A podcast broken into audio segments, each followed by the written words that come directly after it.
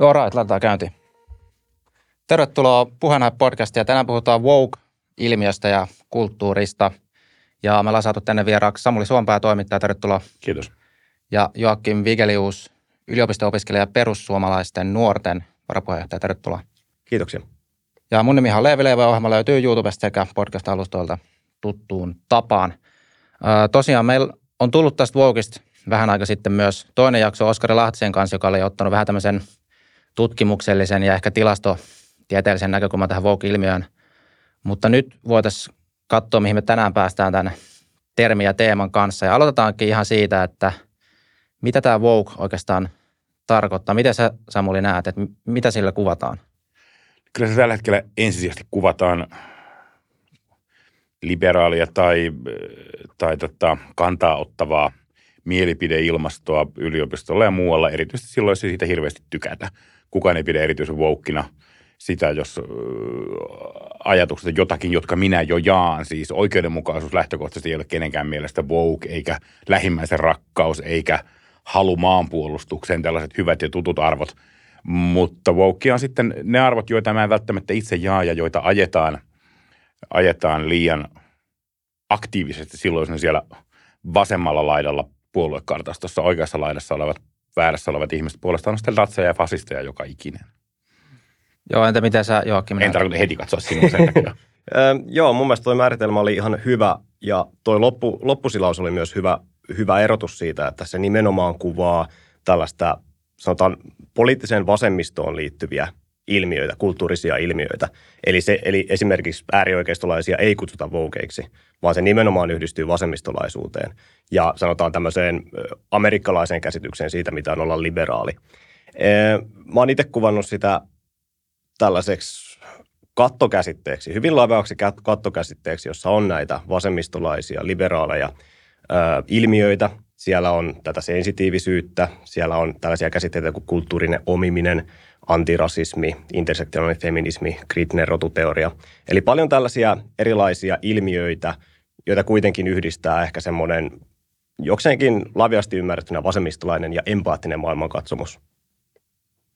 Mä aloitan, tässä on vielä niin kuin se, että, että jokainen sukupolvi ehkä tarvitsee oman nimen tällaisen, kun mennään 30-40 vuotta, kohta 50 vuotta, itse mäkin olen vanha, kun mä rupean muistelemaan vanhempiini nuoruutta, ja se on niin kaukana.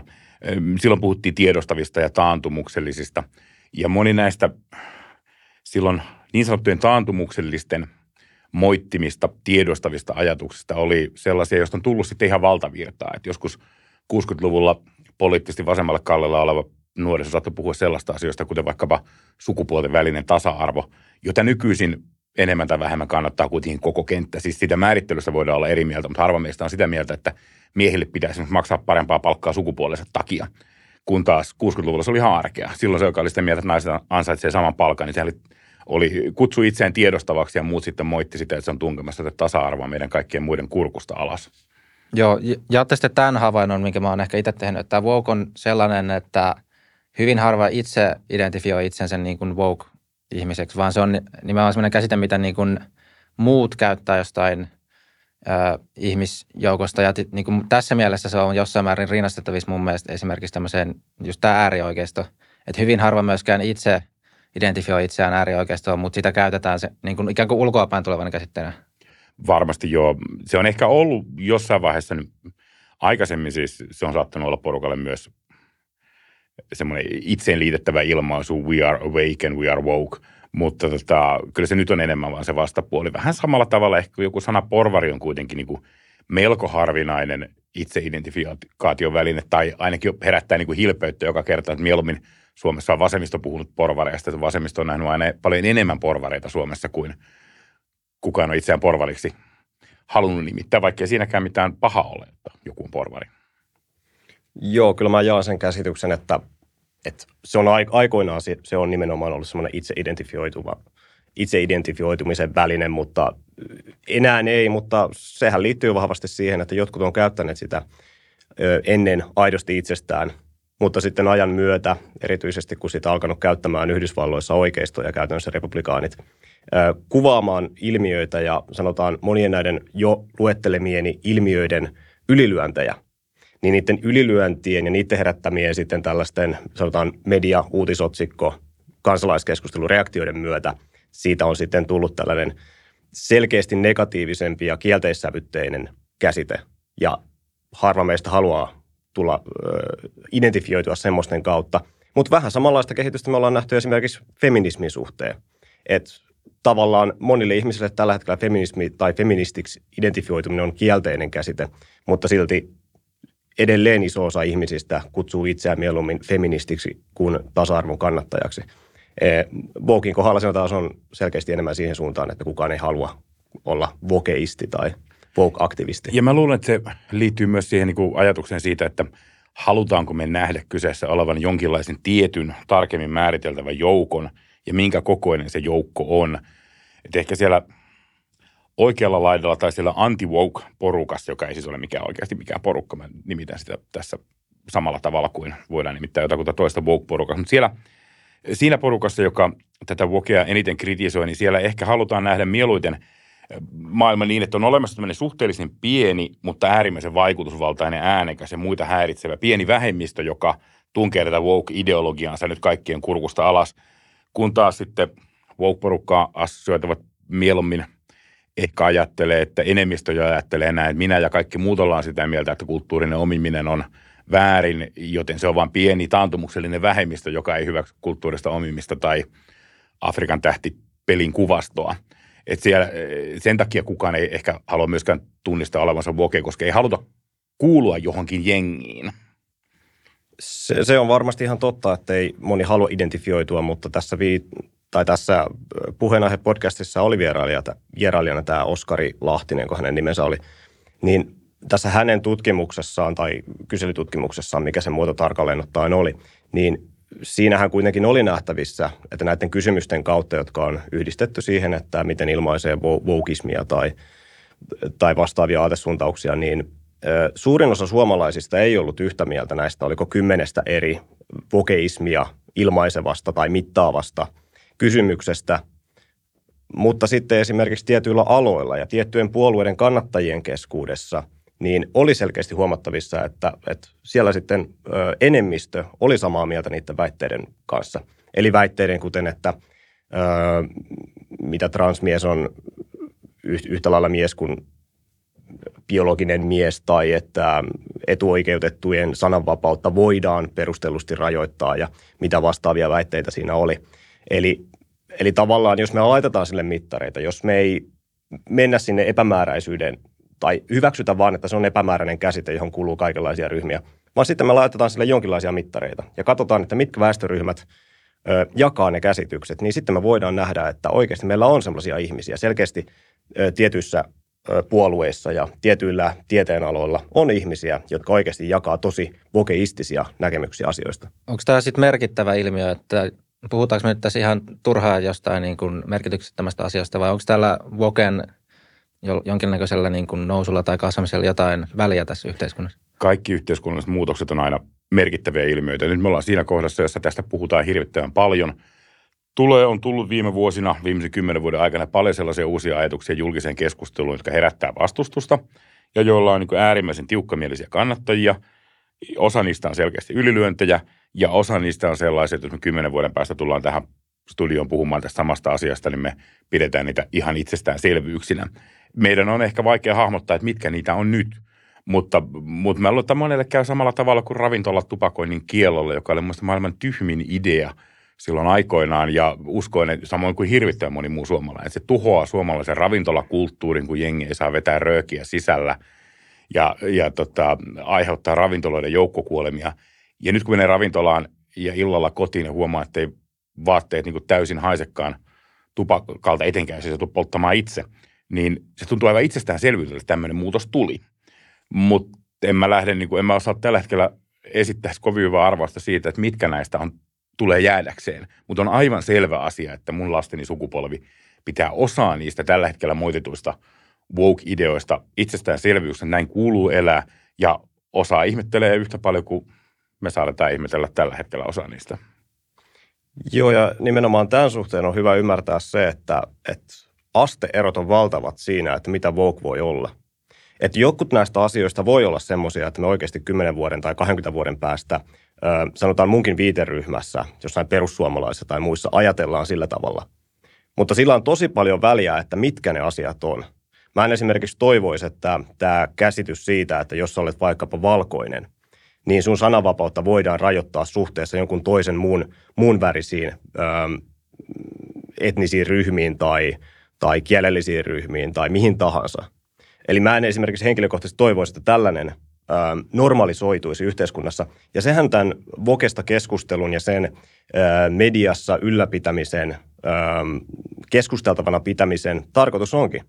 Eli käydä kädenvääntö siitä, että mikä tässä on ikään kuin järkevää ja mikä tässä on älytöntä. Mikä tässä on oikeasti sellaista, mitä me ei haluta nähdä tässä yhteiskunnassa. Ja suurin osa suomalaisista, ainakin tässä Oskari Lahtisen tutkimuksessa, niin ei jakanut niitä, käsit- niitä käsityksiä, ainakaan tässä ajassa vielä. Ja mä en myöskään toivoisi, että ne, ne kysymykset ja käsitykset, mitä siinä tutkimuksessa oli, niin niistä tulisikaan valtavirtaa suomalaisten keskuudessa. Tule- ja siihen mä pyrin itse vaikuttamaan. Tuleeko sinulla mieleen esimerkkejä sit niistä, mitä sä luulet, että sun viiteryhmässä voisi adap- ikään kuin adaptoida näistä tota, käsitteistä tai ideoista, mitkä nykyään luetaan wokkeen? Tuleeko sinulla nyt jo vielä jotain esimerkkejä, mitkä saattaisi olla sellaisia, mitä niin kuin lainausmerkeissä kaikki suomalaiset sitten niin kuin hyväksyy? Siis nykyisestä woukismista? Niin, tai kun sä just mainitsit tuon, että osa voi olla semmoisia, mitä sinunkin viiteryhmäsi tulee hyväksymään, niin tuleeko mieleen esimerkkejä, että mitkä? No rehellisesti sanottuna ei kyllä tule. Jos, jos, sieltä, jos siellä olisi sellaisia, niin ne olisi hyvin siitä miedosta päästä. Mm, Eh, ehkä Samuli viittasi tässä aikaisemmin siihen, että johonkin sukupuolten tasa-arvoon tai vastaaviin käsityksiin, niin mä koen, että ne on jo esimerkiksi meillä perussuomalaisissa, niin ne on jo meillä keskiössä. Käsitys siitä, että jokainen on yhdenvertainen ja, ja että meillä ei pitäisi olla eri oikeuksia ja, ja ihmisiä ei pitäisi asettaa tällaisiin johonkin arvojärjestyksiin jonkun etnisyyden tai ihonvärin perusteella. Ne on, ne on meille jo selviä, mutta mä koen, että ne on ollut selviä jo pitkän aikaa – että joku voi pitää sitä vokena tällaisia käsityksiä, mutta mä en, pidä, mä en tiedä, mitä tästä nykyisestä Vogue-liikkeestä olisi semmoisia, mitkä voisi normalisoitua, mutta enpä usko, että silloin sanotaan kolme tai 50 vuotta sitten, niin silloinkaan tiedettiin etukäteen kaikkea, että, että aika muuttuu ja, ja osin se, että mitä vaikkapa yliopistoissa, korkeakouluissa nyt opetetaan, mitä siellä, siellä 20 nuorille opetetaan, mistä tulee sen jälkeen valtavirtaa poliitikkojen suissa – median, journalistien suissa, yhteiskunnallisten vaikuttajien suissa, niin se myös voi normalisoida sitten tulevaisuudessa niitä asioita, mitä mä en pysty nyt nimeämään.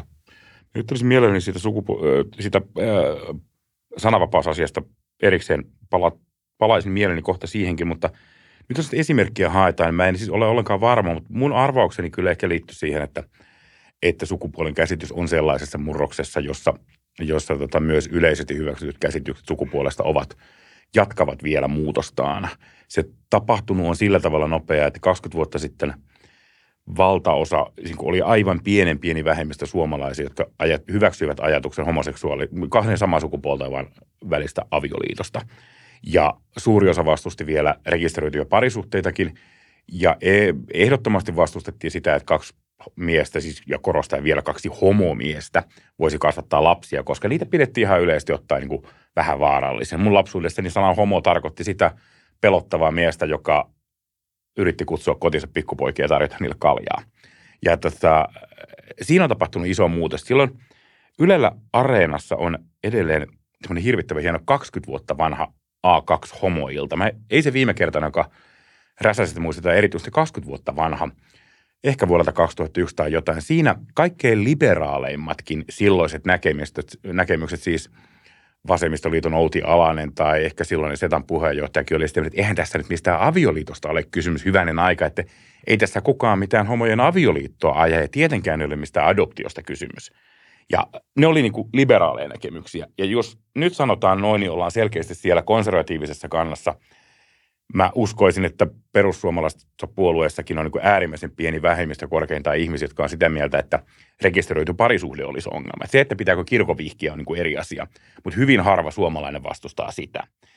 Sukupuolen korjaamiseen liittyvät asiat on ihan lääketieteen puolelta muuttunut viime aikoina paljon. Siinä on varmaan niin kuin paljon ongelmia ja siinä on paljon keskusteltavaa. Mutta mä uskon, että se muutos on tapahtumassa siellä, että siltä kentältä mä hakisin niin kuin ennustettani siitä, mikä normalisoituu eniten. Mutta sitten toisaalta esimerkiksi Briteissä me ollaan nähty vastareaktio myös siellä, että siellähän tämä heidän, heidän terveydenhuoltonsa otti kriittisemmän linjan ja myös kireämmän linjan nyt näihin transhoitoihin, erityisesti alaikäisten kohdalla. Eli tässäkin on kyse tästä kädenväännöstä, että mikä jää, mikä jää ikään kuin tuleville sukupolville kulttuurisena ilmiönä ja mitkä ei. Ja ja siitähän, siitähän tässäkin käytännössä no, Se on kovasti kesken vielä. Mm, Kymmenen mm. vuotta on tuossa ehkä vielä lyhyt aika, etenkin kun lääketiede kehittyy myös sen osalta, että mitä se korjaus tarkoittaa tulevaisuudessa. Mutta minkä mä näen eron tässä ehkä menneisiin aikoihin. Tämä voi olla sitä sokeut, tämän ajan sokeutta munkin osalta, mutta jos mennään sinne 50 vuoden taakse, niin nehän on ollut niitä aikoja, kun meillä on oikeasti sanotaan tasa-arvokäsitys tullut suunnilleen niille jengoille, ainakin lain edessä, kuin mitä me nykyisin käsitetään. Et silloin on tullut niitä merkittäviä muutoksia esimerkiksi siihen, että samapalkkaisuus siellä 60-70-luvulla. Eli, eli silloin se tasa-arvokäsitys on ollut hieman erilainen ja se on ollut ikään kuin oman aikansa radikaali läpimurto. Kun taas sitten tässä ajassa mä koen, että me ollaan, meidän käsitys tasa-arvosta on vakiintunut, vakiintunut tarkoittamaan sitä, että kukaan ei ole lain edessä ikään kuin toisen yläpuolella, pois lukien sitten tällaiset määritelmät, kuten esimerkiksi kansalaisuus – jolla voidaan laittaa ihmisiä eriarvoiseen asemaan. Toisaalta meidän tasa-arvokäsitystä haastetaan esimerkiksi positiivisen erityiskohtelun, erityiskohtelun kautta ja tällä, että jollain perusteella voidaan laittaa. Mutta että meidän, meidän ajassa kuitenkin tämä tasa-arvokäsitys, mä koen, että mun sukupolvi on oppinut sen sillä tavalla, että ihmisiä kohdellaan samanarvoisesti. Ja mä koen, että tämä voukismi tai woke-ilmiöt, kaikki sen ikään kuin alakäsitteet, niin ne haastaa sitä. Ehkä se sananvapausasia sopii tähän sen takia, että siinä sitä haastamista selvästi tapahtuu juuri tuolla kuvaamallasi tavalla, että puhutaan siitä, että, että jotta vähemmistö saa äänensä kuuluviin, niin pitäisikö enemmistön pitää turpansa kiinni.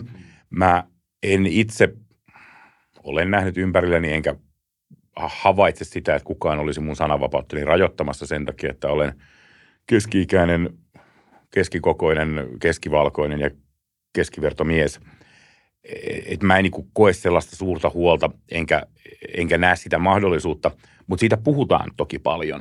Ja, tota, ja se on minusta ihan luonnollinen vastareaktio sille, että viimeisen 6000 vuoden ajan ja siitä alkaen, kun maanviljelys alkoi kehittyä, niin me ollaan pidetty naiset aika lailla hiljaa. Ja me puhutaan nyt vasta viimeisistä vuosikymmenistä, jolloin nainen on voinut toimia pappina, toimia toimia tota, sotilaana vasta vähän yli sadan vuoden ajan saanut kunnolla toimia yliopistossa, voinut tehdä väitöskirjoja, päässyt ääneen. Nyt naiset on politiikassa edustettuna mun käsittääkseni varsin hyvin ja, ja tota, käyttävät valtaa siinä kuin miehetkin, mutta se on hyvin uusi asia.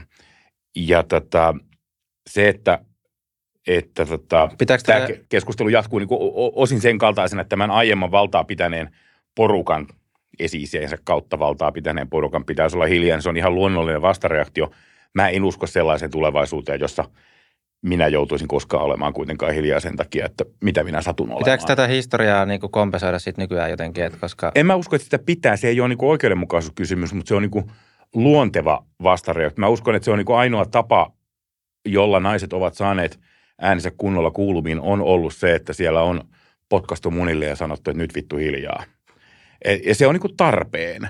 Ja samalla tavalla, että jos jossakin et, vähemmistön kokeva, joka kokee, vähemmistön kuuluva, joka kokee, että häntä painetaan alas, niin voisit yrittää vähän pipertää sieltä, että minä haluaisin kanssa puhua, kun toinen seisoo varpaille. Että se, ei niin kuin, se vaatii semmoisen äänekkään, se turpa kiinni perkele fiiliksen vähäksi aikaa. Ja me ollaan just nyt siinä. Sitten kun mennään kymmenen vuotta eteenpäin, niin mä toivon, että se ei tarpeen Mä oon vähän eri, eri mieltä tästä. Se, siis se voi olla tavallaan luonnollinen reaktio, että, että syntyy niitä ylilyöntejä, ikään kuin koetun tuskan, koetun kärsimyksen, koetun sorron, menneisyydessä koetun sorron kautta. Se, se ongelma vaan syntyy siitä, että, että mi, mi, mitä sä ikään kuin lähdet kostamaan? Jos sä tähän aikaan syntynyt, sanotaan 20-vuotias – musta mies Suomessa. Mitä sä lähdet kostamaan? En mä puhun niin kostamisesta. Vaan, ei, ei mutta onhan, onhan siinä siis kostomentaliteetti. Siinä on tämmöinen no, retributiivinen mä, mä, mä oikeus, ketään, oikeuskäsitys. Ajatus siitä, että koska me olemme kokeneet sortua menneisyydessä, suomalaistenkin kohdalla puhutaan jostain orjalaivojen tervasta, niin suomalaisten pitää jollain tavalla kompensoida sitä. Suomalaisten pitää ymmärtää, että he eivät ole, he eivät ole oikeita ihmisiä puhumaan näistä asioista. Mä oon huomannut, että tuota on vastustettu kovasti tuota, että suomalaiset eivät saa puhua. Mä en ole kovasti huomannut, että suomalaiset eivät saisi puhua. Mä en tiedä, missä on se ympäristö meillä tässä maassa. Onko eduskunta liian – val, liian niin kuin, valkoinen vielä, tai liian musta tällä hetkellä, että onko siellä liian paljon vähemmistöjen edustajia, tai, tai saako meillä niin kuin, valkoiset miehet äänensä liian vähän kuuluviin tässä yhteiskunnassa. Mä en näe, missä toi ongelma on. Öö, tästä tullaan aika luontavasti siihen, että, että mitä esimerkiksi yliopistoissa opetetaan. Eli, eli käytännössä, että jos, jos ajatus on se, että, että meillä on sorrettuja ihmisiä ollut historiassa – ja meitä on jollain tavalla sorrettuja ihmisiä nykyisyydessä, niin mikä se vaikutus on, kun yliopistoissa aletaan, aletaan opettamaan sellaista käsitystä, että valkoisten esimerkiksi tulisi olla hiljaa joissain, joissain tilanteissa, tai että joissakin tilanteissa esimerkiksi mustan ihmisen ö, sanan pitäisi painaa enemmän, kun ei puhuta pelkästään siitä, että ihmiset jakavat henkilökohtaisia kokemuksiaan, vaan vaikka yhteiskunnallisessa rasismikeskustelussa. Mä en, mä en esimerkiksi pysty suorittamaan sellaista käsitystä, että jos me puhutaan rasismista yhteiskunnallisena ilmiönä, jo, jota siis esiintyy, niin että muissakin kuin kokemukseen perustuvissa asioissa valkoisten pitäisi olla hiljaa. Ja että on ikään kuin vain mustien päästönosien tai joidenkin muiden äm, ei-valkoisten ihmisten tehtävänä määrittää, mitä on rasismi ja millaista on rasistinen käytös. Mä en, mä en suostu hyväksymään sellaista käsitystä, että, että jokin pieni vähemmistö määrittää, mikä on vihaa, fobiaa tai epäasiallista käytöstä, ilman että siihen olisi millään muilla väestöryhmillä mitään sanottavaa. Ja tällaisia näkemyksiä kyllä esiintyy tällä hetkellä yliopistoissa ja muuallakin yhteiskunnassa. Voi olla, että sellaisia näkemyksiä esiintyy. Mä en, en siis hahmota missään päin ympärille sellaista tilaa, jossa valkoinen mies ei saisi ääntään kuuluviin.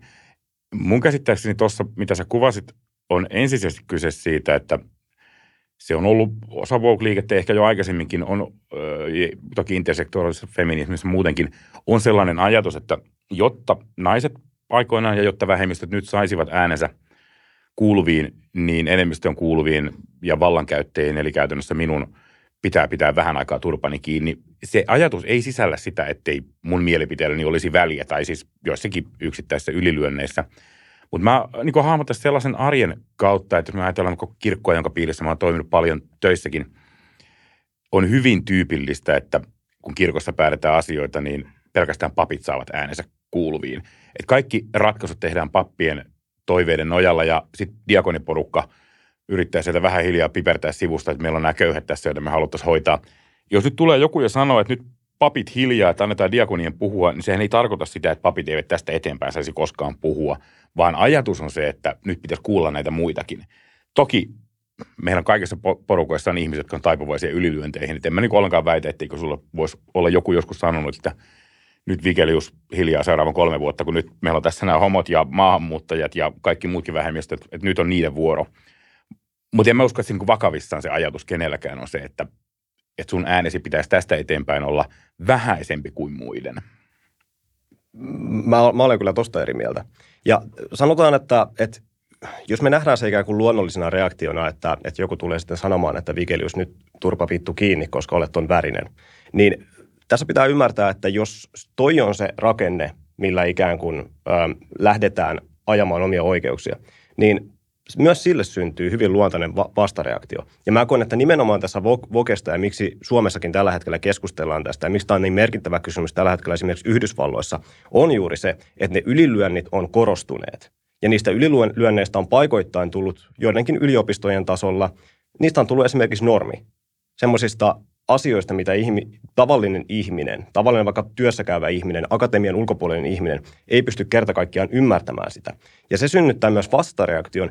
Ja mä uskon, että myös ö, vasemmistossa, valtillisessa vasemmistossa ollaan vähän huolissaankin siitä, että näiden ylilyöntien kautta myös sellaiset oikeasti tahot, jotka on äärioikeistolaisia, rasistisia, joilla on muita tällaisia, sanotaan oikeasti pahantahtoisia pyrkimyksiä – niin he saa myös omanlaisensa keppihevosen siitä. Mutta niin saa myös maltilliset oikeistolaiset, keskustalaiset ihmiset. Kaikki rupeaa näkemään, että, että tässä liikkeessä on kategorisesti jotain pielessä. Ja mä uskon, että se kääntyy itseään vastaan ja siitä saa ikään kuin polttoainetta myös muutkin liikkeet, kun, kun sanotaan oikeistopopulistiset liikkeet. Mikä on esimerkki Suomessa tapahtuneesta tämmöisestä ylilyönnistä? No kyllä mä yhtenä pitäisin tätä Helsingin yliopiston Afrikan tähti keissiä, eli missä käytännössä ilmeisesti afrikkalaistaustainen opiskelija, Saksasta vaihto, vaihto-opiskelijaksi tullut, mm, suuttu siis käytännössä siitä ja teki tästä, tästä tällaisen suuttuneen klipin nettiin, missä hän valitteli sitä, että hänen tiedekunnassaan opiskelijat olivat jossain vapaa-ajan tapahtumassa pukeutuneet Afrikan tähden pelinappuloiksi. Ja sitten se ei, se ei jäänyt pelkästään opiskelijoiden keskeiseen tyrmistykseen, vaan siihen lähti myös Helsingin ylioppilaskunta ja siihen lähti myös yliopiston hallinto. Ja kaikki lähtivät hokemaan, että tässä ei ole kyse vain yksittäistapauksesta, vaan tässä on kyse myös rakenteellisesta rasismista yliopistoilla. Eli kuka, kyse ei ole vaan siitä, että opiskelijat loukkaantuvat, kuka koko siinä, hallinto. Kuka siinä ylilöi? Oliko se tämä saksalainen vai oliko se yliopisto vai kuka tavallaan oli se taho, jolla meni yli? Tämä opiskelija yksityishenkilönä, mutta erityisesti, mikä mä näen vakavana, on se, että siihen lähti mukaan ylioppilaskuntana, tällaisena puolijulkisena toimijana ja sitten myös yliopisto. Eli siihen lähtee hallinto mukaan. Siis onhan meillä aina ollut opiskelijoita, jotka ylilyö ja joilla on radikaaleja ajatuksia. Mutta sitten, että sinne lähdetään myötäilemään hallinnon ja ö, ylioppilaskunnan, siis kaikkien Helsingin yliopiston opiskelijoiden suulla, niin se on siinä se huolestuttava piirre mun mielestä. Mikä se konkreettinen seuraus on? Saiko joku rangaistuksen tai erotettiinko joku yliopistosta, menettikö joku mahdollisuutensa osa? Mitä tuosta seuraa? Mä tunnen se keissin huonosti. Että mitä seurauksia sillä oli? No seurauksia on ainakin se, että, että kun tämä, tämä saksalaisvaihto-opiskelija teki siitä ikään kuin tällaisen julkisen shown, niin sen myötähän se päätyi mediaan. Kuva näistä opiskelijoista päätyi mediaan tosin sumennetuin, kasv, sumennetuin kuvin, eli kasvot ei, ei tunnistaneet, mutta siis käytännössä ihmiset, jotka on nähneet sen kuvan muissa, muissa yhteyksissä, niin käytännössään ylioppilaskunta, tämä yksittäinen opiskelija ja yliopiston hallinto – käytännössä osoitti heitä, että nämä ovat toimeet, toimineet jollain tavalla rasistisesti tässä tilanteessa. Sen lisäksi hän muistaakseni Helsingin ylioppilaskunta laittoi tästä selvityspyynnön tälle tiedekunnalle, ainejärjestölle, miksi sitä ikinä kutsutaankaan siellä, selvityspyynnön siitä, että mitä tässä on tapahtunut ja sen seurauksena myös Helsingin, ylioppilas, tai Helsingin yliopisto alkoi järjestämään jonkinlaisia antirasistisia koulutuksia enemmän. Rangaistiko sitä ylioppilas, sitä, sitä mä, jotenkin. Sitä, jos sitä, niin mä tiedä. sitä mä tiedä. haitta on se, että joku on pukeutunut Afrikan tähden pelinappulaksi, sitten mediassa kerrotaan, että yliopistolla joku on pukeutunut Afrikan tähden pelinappulaksi. So what? Joku loukkaantui, fine, mutta kuinka herkkänahka se tässä nyt täytyy olla? Joku saksalainen vaihto sanoo, että minä en tykännyt tuosta, niin miksi siitä nyt täytyy niin hirveästi loukkaantua? Se on hänen mielipiteensä ja hänellä on mielipiteen vapaus ja sananvapaus. Hän käytti sitä – ja toisinaan sitten käy niin, että kun joku käyttää sananvapautta, niin sitten tulee sanoneeksi asiat, jotka tuntuu toisesta kurjalta.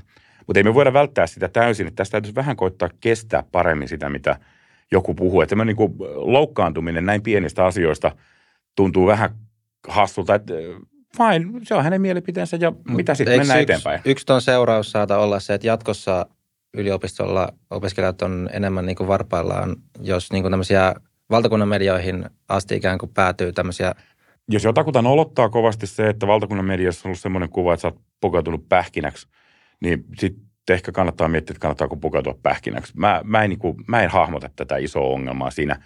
Mä siitä ei ole kovinkaan kauan, kun mä lasteni kanssa pelannut Afrikan tähtiä, että mä en myöskään niin kuin, hahmota kaikkia muita tämän keskustelun nyansseja. Mutta eniten musta tuntuu siltä, että tässä on sellaista puolesta loukkaantumista ihan hirvittävän paljon – jonkun mielestä Afrikan tähti on tyhmä juttu ja ei se voi meille muille niin hirveän pyhä olla, etteikö sitä saisi pilkata. Meillä saa pilkata kaikki muutakin tässä maassa. Joo, kysymys on siis siitä, että loukkaannutaan siitä, että, että afrikkalaisopiskelija tai saksalaistaustainen vaihto-opiskelija toimii näin. Kyse on enemmän siitä, että miten muut reagoi siihen. Miten esimerkiksi yliopisto tai ylioppilaskunta reagoi siihen. Ja millaisen viestin he välittää sillä. Mun käsittääkseni tai mun ymmärrykseni tästä, että miten ylioppilaskunta ja yliopisto suhtautuu siihen, on se, että he omaksu omassa vastareaktiossaan, he omaksuivat käsityksen, että Afrikan tähdessä on rasistisia kolonialistisia piirteitä ja siksi meidän pitäisi olla sensitiivisempi jatkossa. Ja se on suoranainen, mä näen sen poliittisena, vähintäänkin siis kulttuurisena tällaisena kannanottona Afrikan tähteä vastaan. Okei, joku voi ajatella, että se on mitätön asia, mutta mä en näe mitättömänä sitä, että mitä meillä yliopistoissa ja ylioppilaskuntien tasolla kaikkien yliopiston ö, jäsenten suulla käytännössä sanotaan mediaan. Me voidaan ihan hyvin miettiä, että, että sitten kun on sellaisia vastakkaisia esimerkkejä, kun on vaikkapa omakohtaisesti puhutaan miesten kuukautisesta Tampereen yliopistolla – niin jos mä olisin saanut siihen sellaisen komppaavan reaktion yliopistolta ja ylioppilaskunnalta, että, että Joakim toimi täysin oikein, miehillä ei ole kuukautisia ja se on siinä. Ja selvityspyyntö, selvityspyyntö opettajalle siitä, että miten olet kehtänyt potkia opiskelijan luennolta pois. Niin jos tällä tavalla olisi toimittu, niin aivan samanlainen järkytys ja kauhistus olisi tullut sieltä, että miten yliopisto kehtaa linjata tällaista. Eikö yliopisto kuulu olla tämmöinen ympäristö, jossa, johon nuoret tulee ja jossa heitä järkytetään erilaisilla kyllä, vaikeilla kyllä. asioilla. Että joku nyt järkyttyy siitä, että kerrotaan, että miehellä on kuukautiset. Emme voida suojella nuoria siltä. Että yliopistossa pitää kestää tällaisia erilaisia asioita. Jonkun mielestä Afrikan tehti on tyhmä. Joku saattaa sanoa, että miehellä on kuukautiset. Me ei voida järjestää sellaisia turvallisia tiloja, joissa konservatiiviopiskelijat voivat niin välttyä näiltä kaikilta ongelmallisilta asioilta, mitä yliopistomaailma heille tuo silmille. Mä olen samaa mieltä. No niin, eli sitten vähän resilienssiä puolia toisin, että Eli on, Siellä puhutaan kaikenlaista. Mä itse uskovainen kristitty. Mä opiskellut teologiaa vuodesta 1995, mikä kertoo vähän mun opiskeluvauhdistani, mutta mä oon siis opiskellut kaikilla sen jälkeisillä vuosikymmenillä. Ja siellä ollaan niin pilkattu minun raamattua, minun Jumalaani, joka on Jumalan luennolla, osin toki mun itsenikin toimesta. Ja tota, kyseenalaistettu sitä, että onko se nyt sittenkään Jumalan kirjoittama kirja tai muuta. Ja osalle opiskelijoista tämä tuottaa teologissa aivan valtavia vaikeuksia – että osa opiskelijoista ei niin mitenkään kykene hyväksymään sitä, että, että raamattua tutkitaan tieteellisesti. Vastaavasti osa opiskelijoista ei hyväksy sitä, että kun tehdään tieteellistä tutkimusta, niin tehdään pääasiassa ukkotutkimusta, eli pohditaan miesten ajatuksia. Se raivostuttaa monia suunnattomasti sekin. Sitten siellä 5 no 30 vuoden aikana opitaan kestämään näitä vaikeita asioita. Eli ei turvallisia tilaa yliopistoon en, mä en tiedä, miten se voisi toimia. En mä osaa sellaisia kannattaa oikein muuallakaan. Mä kannatan käytöstapoja ja tuntematta sitä Afrikan keissiä tarkemmin, että jo, jos tämä vaihto-oppilas puhuu kovin loukkaavasti näistä opiskelutovereista, niin se on tietysti kurjaa hänelle pitäisi joku sanoa, että älä vitsi olla ilkeä muita kohtaan, että ei ne ehkä tarkoittanut sulle pahaa. Koska siis noitahan on just alkanut tulla noita turvallisia tiloja aika... Onko niitä alkanut tulla? Mä en ole tiedä, että yhdessäkään yliopistossa olisi turvallista tilaa. Mitä se sitten tarkoittaisikin käytännössä? Kyllä ylioppilaskunnilla, ainakin ylioppilaskuntien tasolla. En tiedä, että onko se yliopistojen johonkin hallintoon tai sääntöihin kirjattu, mutta esimerkiksi ylioppilaskunnilla, niin Tampereella kuin Helsingissäkin on jo käytössä niin sanottuja turvallisempien tilojen periaatteita.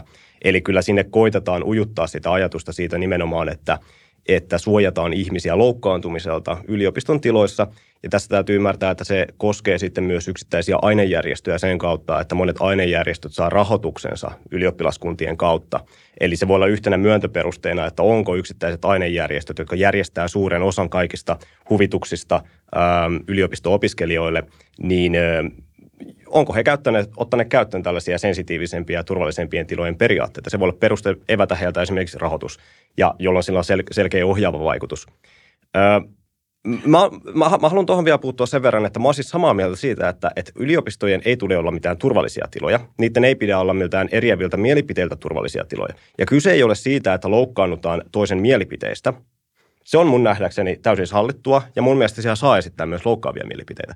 Kyse on ehkä enemmän siitä, että miten, miten hallinto ja miten, puhu, miten hallinto puhuu ja miten ylioppilaskunnat tällaisena äm, kaikkien yliopisto-opiskelijoiden niin kuin ylempänä tahona, heidän äänellään puhuvat ja millaisia kannanottoja he ottavat. Ei mua haittaa se, että yliopistoilla jotkut esittää mulle vastakkaisia näkemyksiä. Mua haittaa sitten se, jos sinne ne vastakkaiset näkemykset jotka on siis kiistanalaisia näkemyksiä, että jos niitä lähtee komppaamaan sitten ylioppilaskunta ja hallinto, koska mä näen, että nämä on ensisijaisesti poliittisia ja kulttuurisia kysymyksiä, eikä, eikä kyse siitä, että mikä on tosiasia ja mikä ei ole tosiasia. Ehkä ne ylioppilaskuntien säännöt tosiaan on korostetusti poliittinen kysymys, ja tietysti ylioppilaskunnat on poliittinen elin. Että on paljon opiskelijoita, joita häiritsee suunnattomasti se, että ylioppilaskuntien tilaisuuksissa on kautta historiaa juotu viinaa ja harrastettu – esiaviollista seksiä. Ja mä voin osallistua itsekin sellaisen keskustelun joskus, jossa teologian ylioppilainen tiedekuntayhdistyksen osalta puhuttiin siitä, että pitäisikö pitäisikö tota vähentää sellaisia tilaisuuksia, joissa osa opiskelijoista syyllistyy rivouksiin. Demokratia johtaa myös yliopistomaailmassa siihen, että, että nuoret näköjään saavat keskenään päättää asioita ja sitten voi jos jonain vuonna päättää sitä, että järjestetään tilaisuuksessa, juodaan viinaa ja jonain toisena vuonna päättää, että nyt arvostetaan tällaisia turvallisen tilan periaatteita.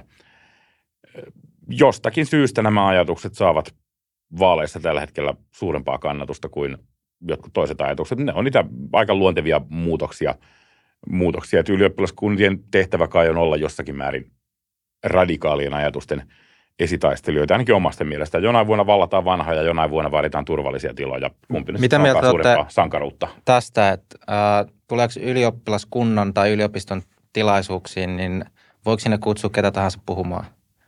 Voi. Ihan ketä tahansa? Kyllä. Varmaan joo. En mä, varmaan me, joo. Eiköhän silloin, kun kyse on ihmisestä, joka on fyysisessä mielessä turvallinen. Että, tota, joo, mun puolestani. Et, et ei, ei jo, jos mitä. porukka, jos ne haluavat itse päättää kutsua sinne minut, tai jos ne haluavat päättää kutsua sinne jonkun, joka puhuu jotakin aivan sopimattomuuksia, niin aikuiset ihmiset saavat kutsua mun puolestani kenet tahansa, joo, kyllä. Mä lähtökohtaisesti näkisin, että, että voi olla jotain ihan yksittäisiä, sanotaan, niitä, niitä pitää seurata sitten ikään kuin yksi, yksityis, yksityisellä tasolla, että jos sinne tulee vaikkapa, jos sinne on tulossa vaikkapa joku jihadistisaarnaaja tai sitten vaikkapa jonkinlaisia äärioikeistolaisia terroristi-iskuja suunnitteleva solu puhumaan, niin sitten meidän täytyy ymmärtää, että silloin mennään ikään kuin laittoman puolelle jo vahvasti. Mutta muunlaista ennakkosensuuria en tekisi, että mä jättäisin sen sitten ikään kuin – viranomaisten käsiin päättää, että, että voidaanko päästää oikeasti ihmisiä. Että se, se ei riitä perusteeksi ö, ikään kuin canceloida tai deplatformoida joku jostain yliopiston tilaisuudesta se, että saatetaan syyllistyä vaikkapa johonkin kiihottamiseen kansanryhmää vastaan, jos puhutaan vaikkapa jostain burkakielloista tai islamin ongelmista. Eli, eli täytyy ymmärtää, että laittomuuksiin voidaan laittaa raja silloin, kun puhutaan vaikka terrorismista. Mutta vastaavasti tai... mun mielestä nuorilla jotka nyt ylioppilaskuntia pyörittää, on myös niin kuin oikeus päättää, ketä ei voida kutsua. Että jos siellä nyt syystä tai toista halutaan, että päättää, että tänne ei haluta kristittyä puhumaan, kun me ei tykätä Jumalasta, niin sitten he päättävät niin. Sitten on vaalit sen jälkeen ja sitten päätetään jotain toista. Että ne on niin kaksi vähän eri asiaa kieltää kokonaan, että saako ne tulla vaikkapa äärioikeistolainen, tai sitten että se porukka päättää, että meillä ei pyydetä äärioikeistolaista tai äärivasemmistolaista tai äärimaalaisliittolaista. Niin, että tavallaan ylioppilaskunnan enemmistö saa ra- niin tavallaan niin ylioppilaskunta on eräällä, eräällä tavalla demokraattisesti hallittu, eli ne laativat siellä säännöt ja menevät niiden mukaan. Saisiko sun mielestä ylioppilaskunta päättää, että esimerkiksi perussuomalaisia ei kutsuttaisi? Mä uskon, että saisivat. Mä toivon, että eivät tee. Mä, mä uskon, että se olisi ihan laillista. Musta se olisi niin kurja, tyhmä päätös, mutta tota, eiköhän heillä olisi siihen oikeus se, että, että tota, mä en tiedä, miten vaalit pitäisi jälkeen hoitaa, että se voisi olla käytännössä vähän vaikeaa. Mutta tota, vaikea mun on keksiä, että on meillä ollut siis ihan samalla tavalla, meillä on varmasti voinut jossakin yhteydessä päättää, että me ei halua tänne ketään kommunistia puhumaan, vaikka kommunismikin on suurimman osan ajasta ollut laillista. Et joo, samalla joo. tavalla sallittua se olisi. Jos tämmöinen päätös on tehnyt, niin mä haluaisin kuulla ne perusteet. Musta kuulostaisi kummalliselta ja tyhmältä se päätös. Mutta pitäisikö niin olla? Sä, sä kuvat ikään kuin, että asiantila on se, että ylioppilaskunta voisi ehkä tehdä näin, mutta kuuluisiko sen olla niin? Haluaisitko sä, että ylioppilaskunnilla on valta olla kutsumatta esimerkiksi poliittiseen tilaisuuteen, johon tulee muitakin puolueita, nimenomaan kategorisesti kieltää perussuomalaisten osallistuminen sinne? Mä haluan, että heillä on keskellä oikeus päättää asiasta. Eli kyllä heillä mun mielestä pitää olla oikeus kutsumatta, olla kutsumatta perussuomalaisia tai keskustalaisia. Jos he yhdessä ne ovat niin päättäneet, se on tosi kummallista ja hankalaa meidän, niin tyhmähän se on. Mutta en mä tiedä, mikä oikeus mulla on ulkopuolelta sanoa, että teidän nuorisojärjestönne pitäisi nyt toimia toisella tavalla mä en näe siinä mitään niin laillisuusongelmaa. Mä tässä voin ajatella, että mä oon itse... Sä oman... itse jäsen, sulla on, niin kuin, Joo, kyllä. sulla on niin kuin enemmän sanavaltaa siihen nyt. Ehkä mun pitäisikin pitää suuri kiinni, koska tämä koskee sua. ei, ei, sulla, ei, sulla on ihan samanlainen puheoikeus. Mä kannatan sitä, että jokainen voi puhua ja ilmaista näkemyksiään riippumatta omasta positiostaan. Öö, mä, mä vähän pidän huolestuttavana sitä näke, näke, näkemystä, että ylioppilaskunnat ovat, niin heillä on oikeuksia toimia ikään kuin epäsuhtaisesti tällaisia varsinkin poliittisia puolueita, puolueita kohtaan, ja että se on ikään kuin asian tila ja sille ei voida mitään. Mun näkemyksen mukaan tämä nykyinen meidän ylioppilaskuntajärjestelmä, niin se se, se on todella epäreilu. Siis ajatus siitä, että mä olen pakkojäsen Tampereen yliopiston ylioppilaskunnassa ja sitten Tampereen ylioppilaskunta voisi päättää, että he kutsuvat pelkästään vasemmistopuolueita esiintymään vaikkapa vaalien alla, esittämään omaa agendaansa sinne jonnekin tilaisuuteen. Siellä on satoja ihmisiä katsomassa – ja sitten vaan ylioppilaskunta toteaa, että heillä on ollut oikeus, että he ei kutsu sinne ketään kokoomuslaisia, keskustalaisia eikä perussuomalaisia, koska he ei pidä heidän näkemyksistään. Heillä on oikeus tehdä se. Mä rajaisin tällaisen oikeuden kokonaan pois ylioppilaskunnilta. Mä edellyttäisin, että he toimivat myös poliittisesti neutraalisti, välttävät ottamasta kantaa asioihin, jotka eivät yhdistä opiskelijoita, sanotaan sel- selvällä osuudella. Ja mä myös poistaisin pakkojäsenyyden ainakin, jotta sitten ihmiset voisivat ainakin protestoida sitä vastaan, jos he kokevat, että ylioppilaskunta toimii pol- sillä tavalla poliittisesti, että se ei yksinkertaisesti opiskelijaa, joka on siellä pakkojäsenenä, miellytä. Mitä sä luulet, oliko siellä viime kertaisessa vaalikeskustelussa kutsuttuna eläkeläisen puolueen ja köyhien asialla tai eläinoikeuspuolueen joogalentäjät, mitä näitä nyt onkin ollut? Mä no, luulen, että jossakin kohtaa se rajaus, on. useimmiten, useimmissa paikoissa luulisin, että jollakin tavalla se rajaus tehdään. Kaikkia ei kutsuta minusta semmoinen luonteva rajaus olisi äh, toki jossakin muualla, mutta mä en niin keksi, miksi kaikki pitäisi kutsua tuossakaan mielessä. Ei välttämättä kaikkia tarvitse kutsua. Siis, me, siis yleensä luonteva rajaus, mietitään vaikka miten Yle rajaa, niin Ylellä on eduskuntapuolueelle tentti ja sen jälkeen niillä on myös pienpuoluetentti niille, jotka on rekisteröity, rekisteröityjä puolueita. Ei sinne mikä tahansa yhdistys pääse esimerkiksi sinne, missä on suurten käytännössä siis eduskuntapuolueiden tentit. Siellä on hyvin selkeä rajaus, että, että rekisteröidyt puolueet pääsee ääneen, mutta nekin jaetaan sitten pienpuoluetenttiin ja sitten se jaetaan tähän ää, eduskuntapuolueiden tenttiin. Ja se on mun mielestä hyvin, hyvin looginen rajaus. Sitä mä en voisi missään tapauksessa hyväksyä, että osa puolueesta jätettäisiin pois, erityisesti jos syynä on se, että sen agenda ei vain kertakaikkisesti miellytä, vaikka kyseessä olisi vaikkapa toisiksi suurin eduskuntapuolue. Melko varmaa on, että valta kuuluu kansalle ja Ano Turdien ei ole niissä isojen puolueiden eduskuntapuolueiden tentissä ensi kerralla. Se, se on oma ongelmansa kyllä, mutta tota, pidän melko selvänä, että ei tule siellä olemaan. Joo, ei tule olemaan siellä isojen puolueiden tenteissä, koska se ei ole eduskuntavaaleissa valittu puolue, jolloin se menee automaattisesti pienpuoluetenttiin. Niin tuossa on, jos tota, tavallaan laventaisi tuota kysymystä, niin sehän siinähän päästään siihen, että voiko tämmöiset, jos miettii, että yliopisto on instituutio, joka hoitaa tämmöistä julkista laissa määrättyä tehtävää, niin voiko tällaisilla niin kuin instituutioilla yleensäkin olla ikään kuin oikeus keskenään sitten rajata just vaikka mielipiteiden perusteella tiettyä puolueet? Yliopisto ja ylioppilaskuntaa pitää tässä käsitellä vähän erilaisina eliminä, mikä ei ole ihan ongelmatonta sekään. Siis se pakkojäsenyys tekee ylioppilaskunnasta eräänlaisen viranomaisen ja mäkin kannattaisin pakkojäsenyyden poistamista. Mutta yliopisto, mutta mä katson kuitenkin, että ylioppilaskunta edustaa niitä jäseniään, eli käytännössä valtaosin nuoria ihmisiä. Ja mä antaisin heidän päättää niin ylioppilaskunnan asioista ja yliopistoa puolestaan hallitaan toisin – toisella tavalla, että mä en niin kuin ehkä rinnastaisi niitä toisiinsa tässä kohdassa, vaikka samoissa tiloissa usein toimitaankin. Mä rinnastaisin nimenomaan tämän pakkojäsenyysnäkökulman kautta, mutta myös sen näkökulman kautta, että vaikka pakkojäsenyyttä ei olisikaan, niin todennäköisesti suuri osa yliopisto-opiskelijoista kuuluisi silti ylioppilaskuntaansa. Se ongelma tulee siinä, että jos ylioppilaskunnille annetaan täysin vapaat kädet, vaikkapa ajaa jotain vokea tai, tai suoraan vihervasemmistolaista politiikkaa, niin ongelmahan siinä on, että se etäännyttää ison osan suomalaisesta suomalaisesta potentiaalisista opiskelijoista pois sitä yliopistomaailmasta, ellei koko yliopistoista. Eli kyllä mä, kyllä mä näkisin, että yliopistojen pitää olla se paikka, missä pääsee kaikenlaiset näkemykset esille, ja ne, ne saa myös siellä huomiota. Ja siksi mä en olisi valmis ikään kuin ajattelemaan niitä erillisinä, että yliopiston hallinto voi, se, sitä ikään kuin koskee tällaiset säännöt ja tasavertainen kohtelu, mutta sitten me annettaisiin ylioppilaskunnille, jonka jäsen jokainen yliopisto-opiskelija on, annettaisiin niille ihan vapaat oikeudet syrjiä omia opiskelijoitaan jos, poliittisin motiivein tai sitten tällaisiin sanotaan sensitiivisyys, turvallinen tila motiivein.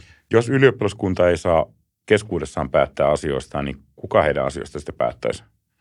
Siis voidaanhan me kirjata ylioppilaskuntia, että heidän pitää tasavertaisesti kohdella Ai me, erilaisia näkemyksiä. Ja kuka voisi kirjata? Mä tarkoitan, että, että ylioppilaskunta voi keskenään päättää tehdä tällaisen kirjauksen, mutta jos ne ei ole sitä tehnyt ja me halutaan, että tuommoinen kirjaus siellä on, niin kuka sitä valtaa voisi ylioppilaskuntaan käyttää? Että kenellä olisi oikeus moraalisesti tehdä ylioppilaskunnan puolesta se päätös, kun ylioppilat nähtävästi eivät ole halunnut sellaista päätöstä tehdä.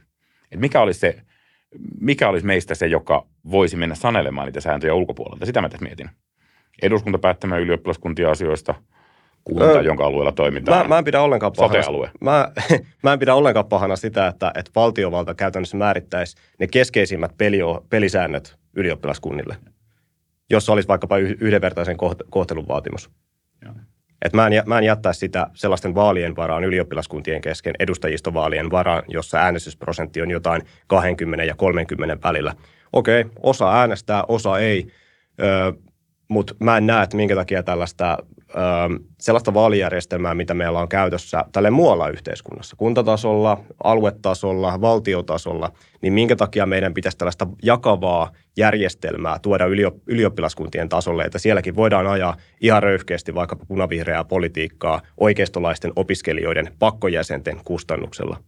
Niin mä, mä yritin just miettiä, että mitä muita vastaavia niin kuin voisi Kirkko. olla. No kirkko. Kysymys siitä, että saako kirkko päättää itse vihitäänkö samaa sukupuolta olevia Tai sit, pareja vai päättäisikö eduskunta kunta kirkon puolesta. Tai se on musta aika rinnasteinen tohon. mulla tuli myös mieleen esimerkiksi jotkut eläkeyhtiöt, että jos vaikka jotkut ahneet kokoomuslaiset finanssialan ihmiset haluaisi vallata eläkeyhtiöiden niin kuin hallitukset ja sitten siellä ajattaisikin, alettaisiin ajamaan vaan niin kuin oikeistolaisia näkemyksiä, mutta kuitenkin eläkemaksujen maksaminen on pakollista. Mutta toi kieltämättä tuo ylioppilaskunta on kyllä, ja kirkko, no se kirkko on kyllä hyvä, hyvä Toki tavalla. kirkkoon ei pakko kuulua. Mut joo. Kiitos. Joo, tässä aika menee nopeasti, mutta voitaisiin vielä ottaa yksi kysymys, että jos vähän nyt poistuu tästä yliopistomaailmasta, niin missä muualla tämä Voke näkyy vai näkyykö se? Mutta kirkko, sanois mä jankutan kirkosta nyt liikaa, mutta kirkko on sikäli ihan hyvä esimerkki, että kirkon hallinnossa polarisoituminen näkyy mun nähdäkseni vahvemmin kuin missään muualla tällä hetkellä. Osaksi sen takia, että yliopistomaailmassa se ei 50-50 juttu, vaan niin kuin toisella osapuolella on enemmän valtaa. Kirkossa mennään siellä 50-50 tilanteessa, jossa jonkun verran yli puolet on esimerkiksi samaa sukupuolta olevien parien avioliittojen vihkimisen kannalla, mutta sitten taas määräenemmistösääntö tarkoittaa sitä, että tämmöinen muutos ei tapahdu. Kirkolliskokous on hyvin jakaantunut kaikissa mahdollisissa alueissa asioissa. Liberaalit haluaa eroon kenttäpiispasta, konservatiivien mielestä kenttäpiispa on parasta, mitä Mannerheim on Suomelle koskaan antanut. Liberaalit haluaa, että homot vihitään kirkoissa, konservatiivit haluaa, että eivät saisi olla edes töissä kirkossa, liberaalit haluaa naispappa, että konservatiivit vastustaa. Et siellä on semmoinen selkeä jako, ja se vaikuttaa myös siihen, miten puhutaan. Molemmilla puolilla vahditaan puhetapoja. On kirkolliskokoussakin puheenvuoroja siitä, että saako noin sanoa meistä, saako noin sanoa naisista, saako noin sanoa vähemmistöistä ja myöskin, että saako noin sanoa konservatiiveista. Nyt puhutaan loukkaavasti meistä naispappoiden vastustajista, kun väitetään, että me vihaamme naisia. Ihan ymmärrettävä näkemys minusta, mutta, tota, mutta tuolla se näkyy tosi vahvasti. No kir- kir- kirkossahan on historian saatossa ollut näitä kiistoja aikaisemminkin on jopa jakautunut välillä kirkot sitten siitä, että saa nyt nähdä. Joo, ja se on ehkä ihan yksi mahdollisuus tässäkin. Eli kysymys oli, että missä muualla näkyy Niin muualla kuin yliopistoissa. No me voidaan ajatella, että kyllähän se näkyy aika vahvasti tällä hetkellä mediassa, miten me puhutaan ikään kuin woke-ilmiöistä ja, ja antirasismista, valkoisuudesta, miten jotkut yhteisöt on liian valkoisia. Se näkyy kahvipöytäkeskustelussa sen myötä, se näkyy kouluissa, kun siellä järjestetään eri, erinäisiä antirasistisia koulutuksia. Se näkyy myös pikkuhiljaa eduskuntapuolueissa ja käytännössä niissä ak- aktivistitoimijoissa, joita joko puolueiden tai sitten tällainen ylipäätään kansalaisyhteiskunnassa keskustelijana toimii. Kyllä meillä on paljon poliitikkoja jo, jotka ikään kuin jakaa suuren osan tällaisista näkemyksistä esimerkiksi kulttuuriseen omimiseen, antirasismiin, intersektionaaliseen feminismiin öö, ja vastaaviin ilmiöihin liittyen. Eri, erityisesti vihreiden ja vasemmiston piiristä, mikä myös korostui tässä Oskari Lahtisen tutkimuksessa, että suurin osa vihreistä, vihreiden ja vasemmiston äänestäjistä oli valmis hyväksymään kaikki ne Vogue-testin väittämät. Onko meillä sun käsityksen mukaan sellaisia puolueita, joiden sisällä olisi niin kuin vahva raja? Eli musta se olisi niin kuin tosi kiinnostavaa. Kokoomus tuntuisi ehkä siltä, että kokoomuksessa niin kuin on, olisi niin kuin selkeästi niin kuin jaoteltavissa kokoomuksen No, sisällä liberaaleja Itse asiassa tässä. Lahtisen tutkimuksessa Demarit oli semmoinen. Kyllä, se oli kyllä. kaikista selvin se jako. Mutta mut kyllä, se on- kiinnostavaa. mut kyllä se on tavallaan nähtävissä myös kokoomuksessa ikään kuin ö, niin sanotun sinivihreän ja sitten semmoisen NS-äkyrä-konservatiivien välinen, välinen jakauma tässä. Mutta toisaalta puolueen semmoinen perinne tietysti ohjaa vähän, vähän enemmän sinne niin, kuin niin sanottuun konservatiivisempaan suuntaan.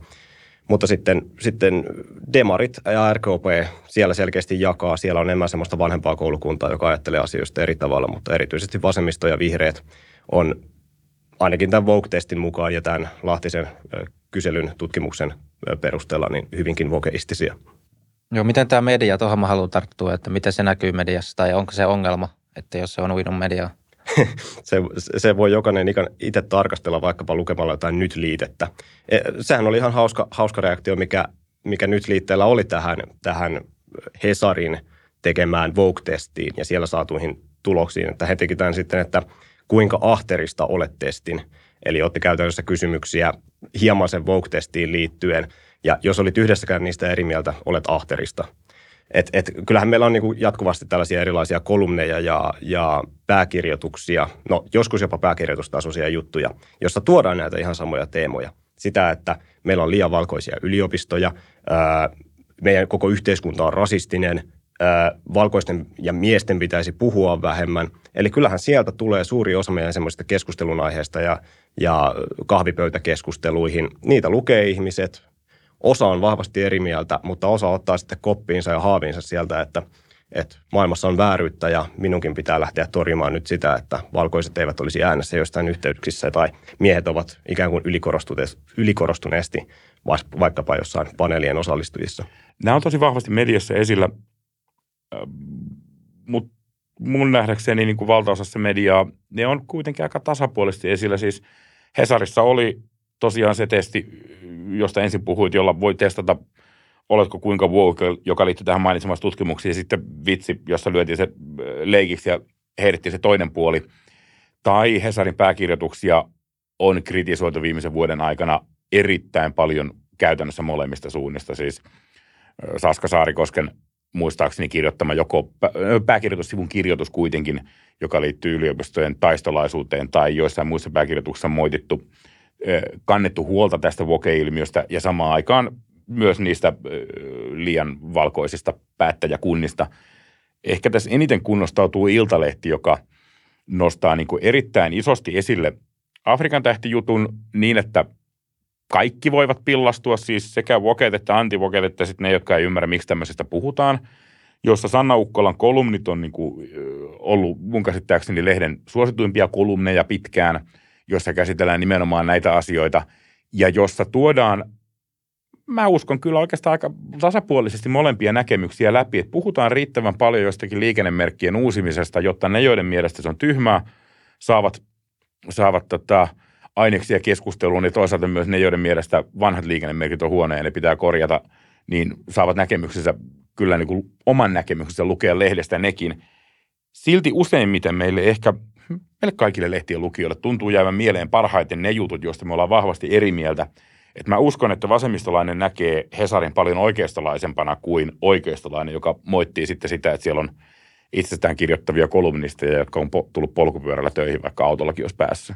Mutta tässä tullaan ihan samaa, mitä puhuin jo aiemmin, että tämä on sitä kädenvääntöä. Ja, ja kyllähän me nähdään, että, että tällainen amerikkalainen identiteettipolitiikka ja kaikki nämä niin sanotut kulttuurisodat, niin ne oli paljon vahvempi ilmiö tuossa sanotaan 6-5 vuotta sitten, mutta ne on myös saanut tämän kovan vastareaktion sekä Yhdysvalloissa, huomattiin tässä välivaaleissa, republikaanien paikoittaisessa menestyksessä, miten paljon se meni siellä vaalikampanjatasolle.